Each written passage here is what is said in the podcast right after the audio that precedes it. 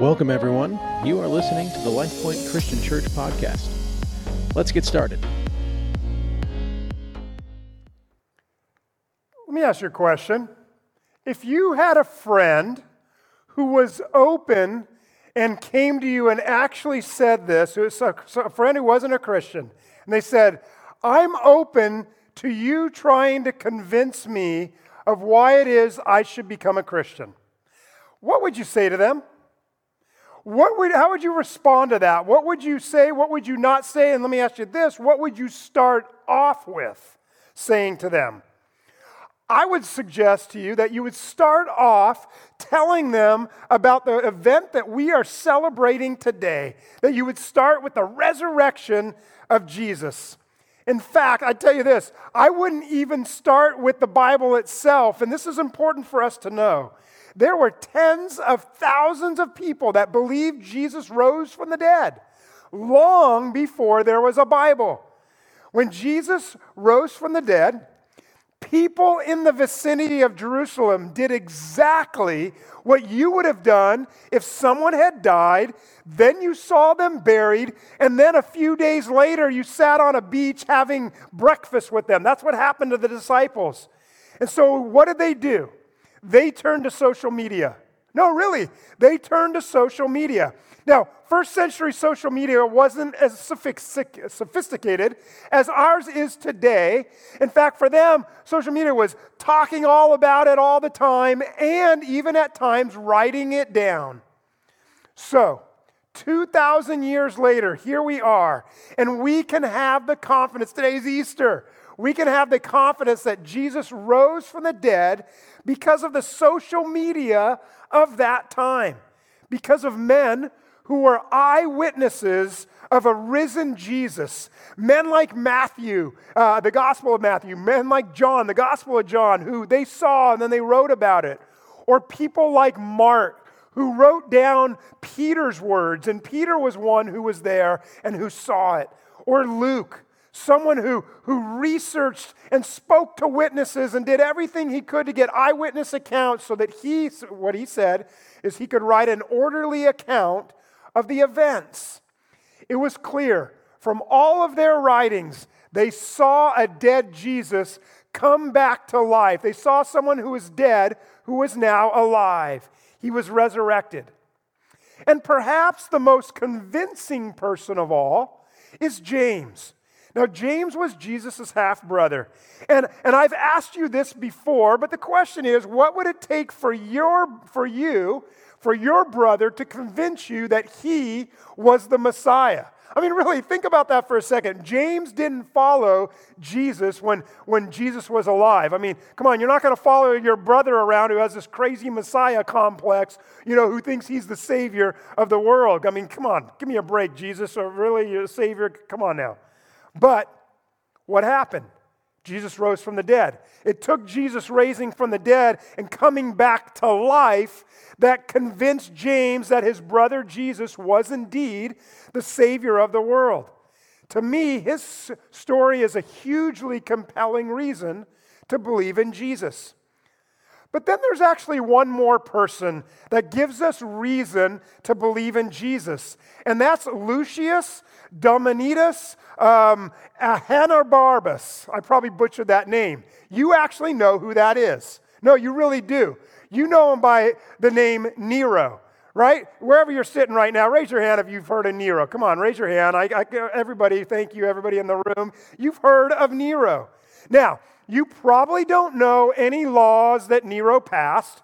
You probably don't know about any wars that he won, but I'll bet you know two things about Nero, or at least one of them. The first thing that people know about Nero is that he burned down the city of Rome.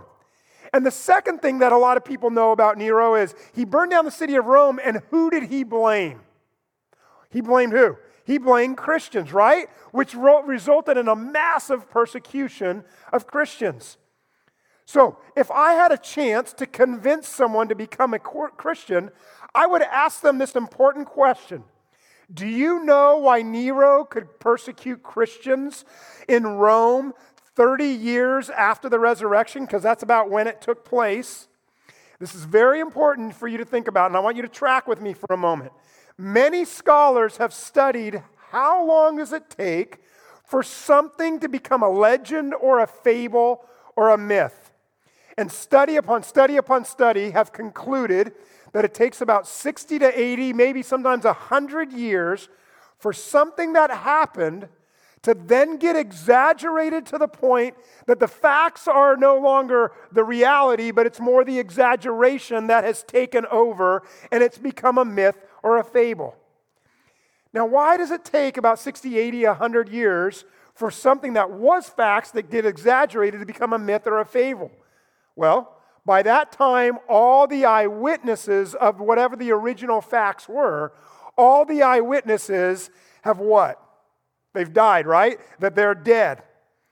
Christian author and, and, apologist and professor Dr. Norman Geisler used to tell his students about 40 years ago, he used to tell them that, here's what he'd say in the not too distant future, groups would begin to circulate the story that the Holocaust was a fabrication. Now, that was absurd to think that that would be the case 40 years ago. I mean, you could visit the concentration camps. There are plenty of eyewitnesses who were still alive. There's plenty of survivors who were still alive. And yet, recently, there are groups of people in our world today who are claiming that the Jewish Holocaust was a fabrication, a myth. It's crazy to think that in the not too distant future, there will be many, many, many people who think that the Jewish Holocaust didn't exist. So, if you look at the timeline, it's virtually impossible to conclude that there had been enough time for a myth to have grown to the point where people would believe in a resurrection, especially in Rome, which was so far from Jerusalem. See, it had only been 30 years. There are far too many eyewitnesses to the event eh, that were still alive. So, Nero blaming Christians for the burning of Rome, in many ways, is a great case for the fact of the resurrection. Now, as interesting as that might be to some of you, I think it's a, and I think it is a compelling place to start if you're trying to convince somebody about Jesus and the resurrection. That isn't the primary reason, the facts of the resurrection. That's not the primary reason. Christians gather all over the world this weekend they don't gather just to celebrate the facts of the resurrection. We also celebrate on this special weekend the implications of the resurrection. When we take seriously the death of Jesus on our behalf and his resurrection, you know what it does? It creates the context for our lives. When we take the death the burial and the resurrection of Jesus seriously. It creates the context for our lives. And that impacts every single element, every single facet of our lives. It impacts the way that we spend our time. It impacts who we spend our time with. It impacts how we entertain ourselves. It impacts how we spend our money. It impacts how we mourn. It impacts how we love. And on Easter morning, there was this exchange between Jesus and one of his followers that was so precious, so powerful, so tearful, so emotional that I think it captures the energy and the implications of what it means for someone who lives in this life to confidently believe that Jesus rose from the dead. But first, before we get to the story, let me give you a little context. Uh, we've talked about this before, but first century Jews were waiting for their Savior to save them, to rescue them, their Messiah, to rescue them from the Roman oppressors, and to set up his kingdom that would far exceed the glory and the grandeur of King David and King Solomon. And though wannabe saviors popped up on the scene from time to time in that, you know, first century BC and first century AD, their movements always fizzled out. But in that period of time, Jesus of Nazareth stepped on the scene, and the world has never been the same. Jesus taught with extraordinary authority. Jesus made the Romans nervous, and he made the religious leaders uh, uh, of Israel jealous and angry. Eventually, he was betrayed by a friend, condemned by the temple leaders, and crucified by the empire. Once you're crucified, normally a body would be taken down off the cross and it would be taken down to the valley of Gehenna where it was burned or left to rot. But from time to time, people would pay the governor to get the body. So there were two wealthy men who were secret followers of Jesus Joseph of Arimathea and also Nicodemus. They went to Pilate. They probably asked, they probably offered money to get Jesus' body. And because the Sabbath was about to begin, they had to hastily prepare his body for burial. And then they put him in a tomb. They sealed the tomb, and then they left. And on that day, on that day that Jesus was crucified, everybody unfollowed Jesus. That was it. The movement was over. I know this. You would have done the same thing. I know I would have. After all, Jesus claimed a lot. He claimed a lot about himself. He claimed that he was the resurrection and the life. He claimed that he was the Son of God and the Son of Man, and he referred to himself and he inferred himself to be the Messiah. But if you claim to be the life, the resurrection, if you claim to be the life and you're dead, how can you be a Savior? If you're the Son of God, if you're the Messiah, if you're the Savior, you don't die. You don't get crucified. When Jesus was crucified, the whole movement, it was officially over. In fact, every single narrative uh, and every single person that has anything to do with the story of Jesus, they all admit it. None of us believe that, you know, he would come back to life. None of us believed we would ever see him again. None of us ever expected a resurrection. And that's where we pick up our story today. That's where we see this tender moment. And it's where we find, I believe, ourselves in the story. And it gives us the confidence that we follow and serve a Savior who is alive.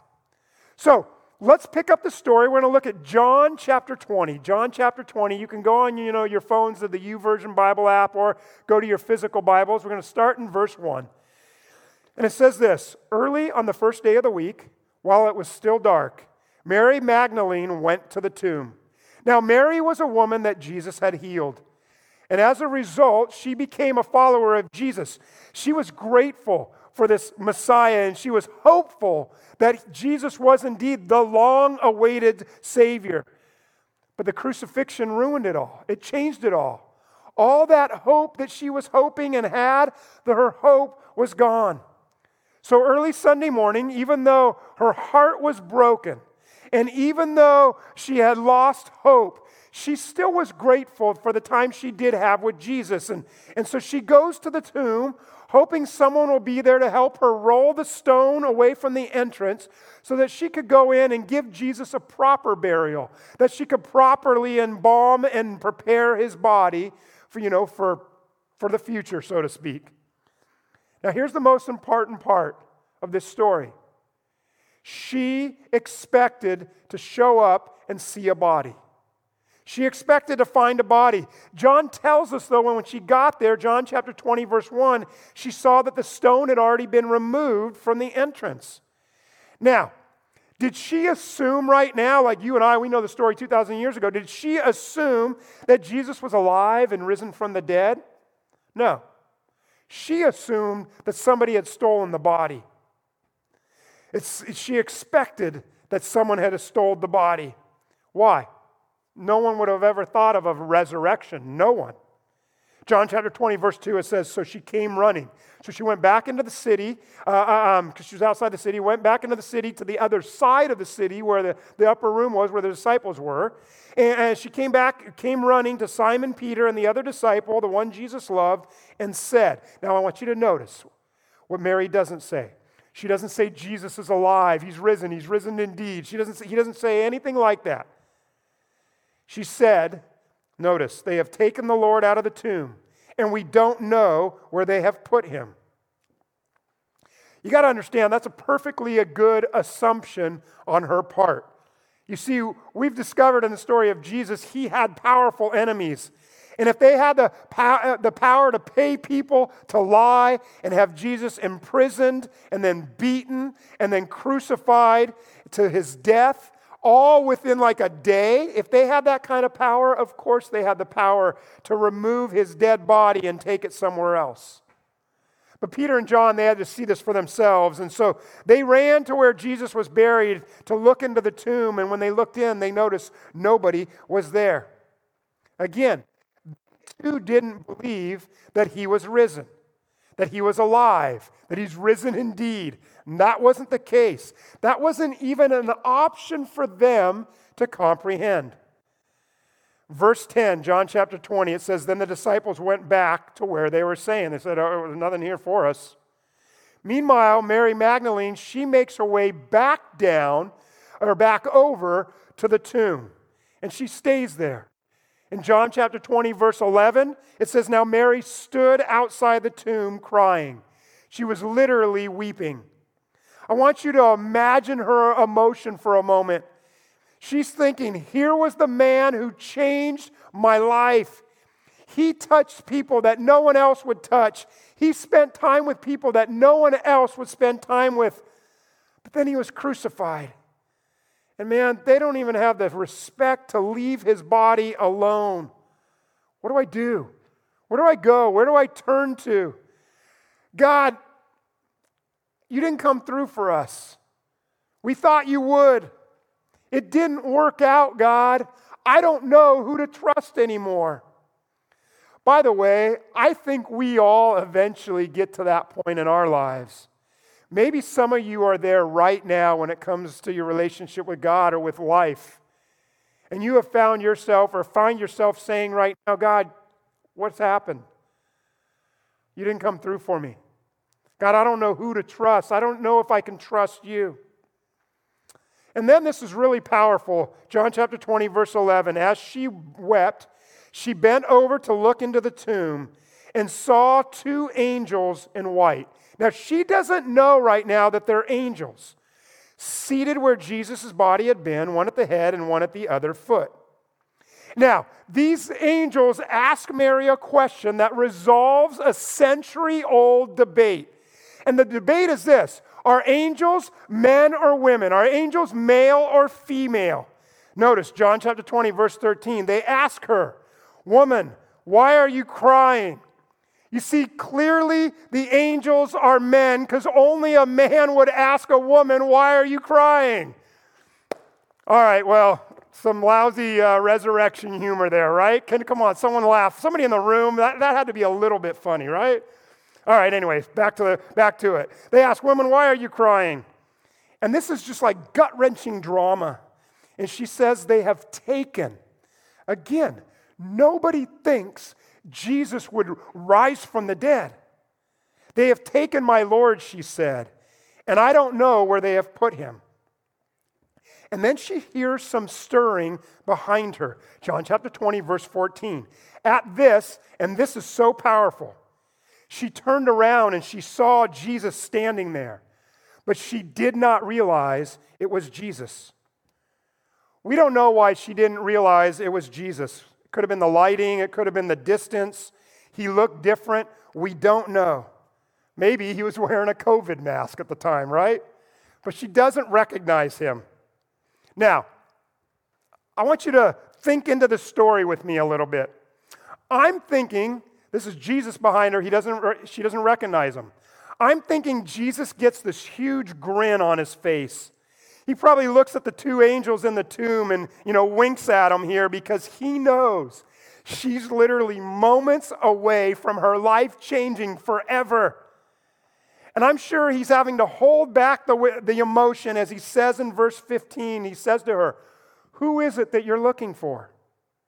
Now, I'm picturing as this story's unfolding, I'm picturing all the angels in heaven. They're looking down and they're watching this moment. Uh, Randy Alcorn talks about this like this portal that you can, you know, the angels are watching what's going on on this side of heaven. And, and so I'm picturing all these angels and they're all smiling and they're all looking at each other going, Here it comes, here it comes. Are we ready? Here we go.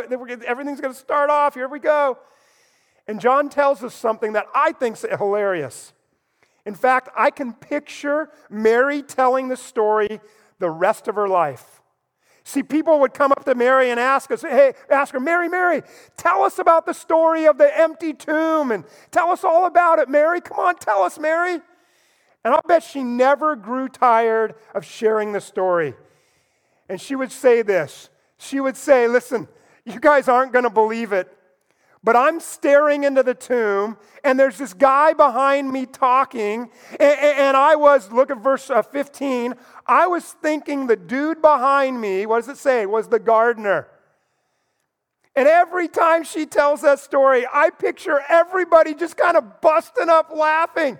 You thought the Savior, the Messiah, he was the gardener? How'd you do that? How'd, you, how'd that happen? Again, why did she think Jesus was a gardener?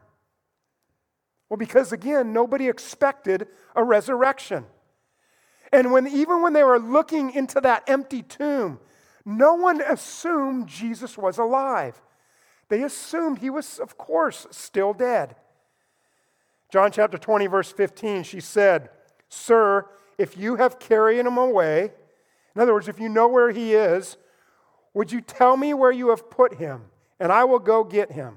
Remember, she wants to embalm him properly. And I love this next part. Again, picture with me.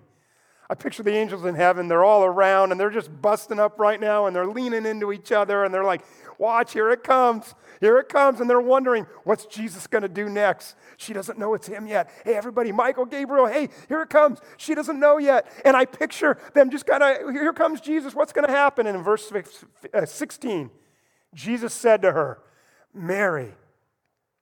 And then I picture all the angels, you know, kind of just doing this and start laughing and busting up. And, and they're watching Mary's reaction because when she hears her name, when she hears that voice, all of a sudden, it all clicked. And it was that moment where everything changed for eternity. Verse 16 She turned toward him and cried out in Aramaic, Rabboni, which means teacher.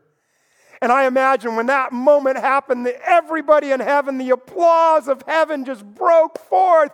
Yes, this is it. Here we go. Let's begin. Here goes the church. Here goes the future age. This is the beginning of the rest of eternity. Then, of course, Mary runs to Jesus. This is no longer Friday's disappointment. The impossible didn't stop God. Jesus is alive. And then Jesus says something, and we don't understand why he said this. But he said in verse 17, John chapter 20, Jesus said, Do not hold on to me, for I have not yet ascended to the Father. Go instead to my brothers and tell them, I am ascending to my Father and your Father, to my God and your God. In other words, Mary, go back to the city, and this time, you're not going to tell them that you don't know where the body is. This time you have a completely different message. Let them know, Mary. Let them know. Let them know. John chapter 20, verse 18 Mary Magdalene went to the disciples with the news I have seen the Lord. And what's their reaction? Well, of course, their reaction is, oh, good, good, good. You found the body. Okay, good. Now we can, you know, do a proper burial. No, no, no, no, no. I, I've seen him alive. What are you talking about, Mary? Oh, no, no, I have seen Jesus. Jesus is alive. Now, I need to let you know there's one particular aspect of the story that's actually a big deal. It's a huge deal. Back then in the first century, women were second class citizens. They had no credibility at all, zero. In fact, they couldn't testify in court. So, think about this. If you were trying to fabricate a story that you wanted people to believe, you're trying to fabricate a resurrection story, you would never have a woman be the witness to anything because no one would trust her testimony. No one would take her seriously. So, why in the world would all the Gospels tell us that it was a woman who saw Jesus first? Why would they do that? Simple, because that's what's actually happened. She said, I've seen the Lord. God did come through. Jesus can be trusted. He is who he said he was. We can continue to trust him. We can continue to follow him and serve him. And although nothing in her circumstances had changed, the reality is everything had changed. The rest of her life had changed. Why? Because Jesus was alive. It's a new beginning for her. And my friends, wherever you are, wherever you're watching this, listening to this, you need to know that it's a new beginning for you as well. It changes everything for you as well. The resurrection of Jesus, it's the context for all of your decisions. It's the context for your entire life. It's the context for all of your relationships. The resurrection of Jesus is the context for what you do with your time. It's the context for, for how you dream or the way that you plan or the way that you treat others. Think about this for a minute. Because of the resurrection, you can do quite a few things can be true. For example, you can pray prayers and know that God hears them. And the reason you can believe that is true is not just because Jesus said, Hey, God hears you and He wants you to pray and He wants you to ask for anything. That's true, but it's not just because of that. The primary reason you believe it's true is because Jesus rose from the dead. Therefore, we can trust everything that Jesus said. Does that make sense? And also, because of the resurrection, you can live this life knowing that there's life beyond the grave. Because that's what Jesus taught us. That's what Jesus said about heaven. It was Jesus who said to his disciples, I am going to prepare a place for you. And where I am going, I will eventually bring you to me. Which means a couple things. You know what it means? It means that every time you attend the funeral of a believer, or in Jesus Christ, every time you perhaps bury a loved one, who was a Jesus follower, who was a Christian, that means that there's hope, that you'll see them again. Why? Because Jesus rose from the dead. Jesus conquered death. So we can trust what he said to be true. And here's what else the resurrection means it means that your sacrifice that you make for your Savior, your faithfulness to your Savior, your sacrifice and your faithfulness, they both count. Because G- what Jesus taught us is that what you do here on earth and how you live and how you act, that matters in eternity. That God keeps track of your faithfulness in this life, especially when it costs you something. And that God will reward you in heaven accordingly. See, I think that we can all relate to Mary we can all relate to her story leading up to the moment when she it was revealed to her that who she was talking to that it was a resurrected jesus. Like her we all know what it's like. We know what it's like to, to live in sorrow or to live with a sense of hopelessness to live with disappointment. All those emotions and feelings she had as she was heading to the tomb but all of that changed for Mary when she embraced a risen Savior, her Savior. You see, Mary had new context for her life. It's a new beginning. She had new context for an abundant life, an abundant life in Jesus Christ, an abundant life that is only found through a relationship with a resurrected Jesus. You see, the resurrection of Jesus proves he is exactly who he claimed to be that he is the Savior, that he is the Lord. But here's my question for you Is he your Savior? Is he your Lord? I want to ask you a question. Do you know what will happen to you when you die? Do you know where you will go? Do you have the confidence to know that when you die that you will go to heaven, that you will be with Jesus in a place that he has prepared? Maybe some of you don't have that confidence. Maybe some of you are hoping. Well, I want to let you know you can have that confidence. You can give your life to Jesus right now. You can have your sins forgiven. You can have the hope of eternity. Why? Because there is a Savior who died for your sins so that you would have the potential to live. But if he stayed in the tomb, then he was just another wannabe Savior. But that's not Jesus. He didn't stay in the tomb, he resurrected. He is alive. And so you can trust everything he said. And he will forgive you of your sins, and he will give you the hope of heaven. He will give you eternity. Do you want that? Then give your life to Jesus right now. I want to give you that chance to do that. Today, right now, Jesus is alive. He is risen, and he wants to be your Savior. Let's pray. Heavenly Father, Almighty God, we come before you right now grateful for this incredible plan that you had. That you knew that there could be no sacrifice on this earth that would suffice to cover our sins, that you had to send your one and only Son, the perfect Lamb of God, to be the perfect sacrifice so that we could live, so that we could have our sins forgiven. God, right now we're going to come before you. And God, I pray you draw people to yourself that today is the day of salvation for some for the very first time. And if you want to know Jesus as your Lord and Savior, I invite you to pray these words with me right now. Pray something like this Say, Jesus, thank you. Thank you for loving me so much that you would choose to die so that I could live.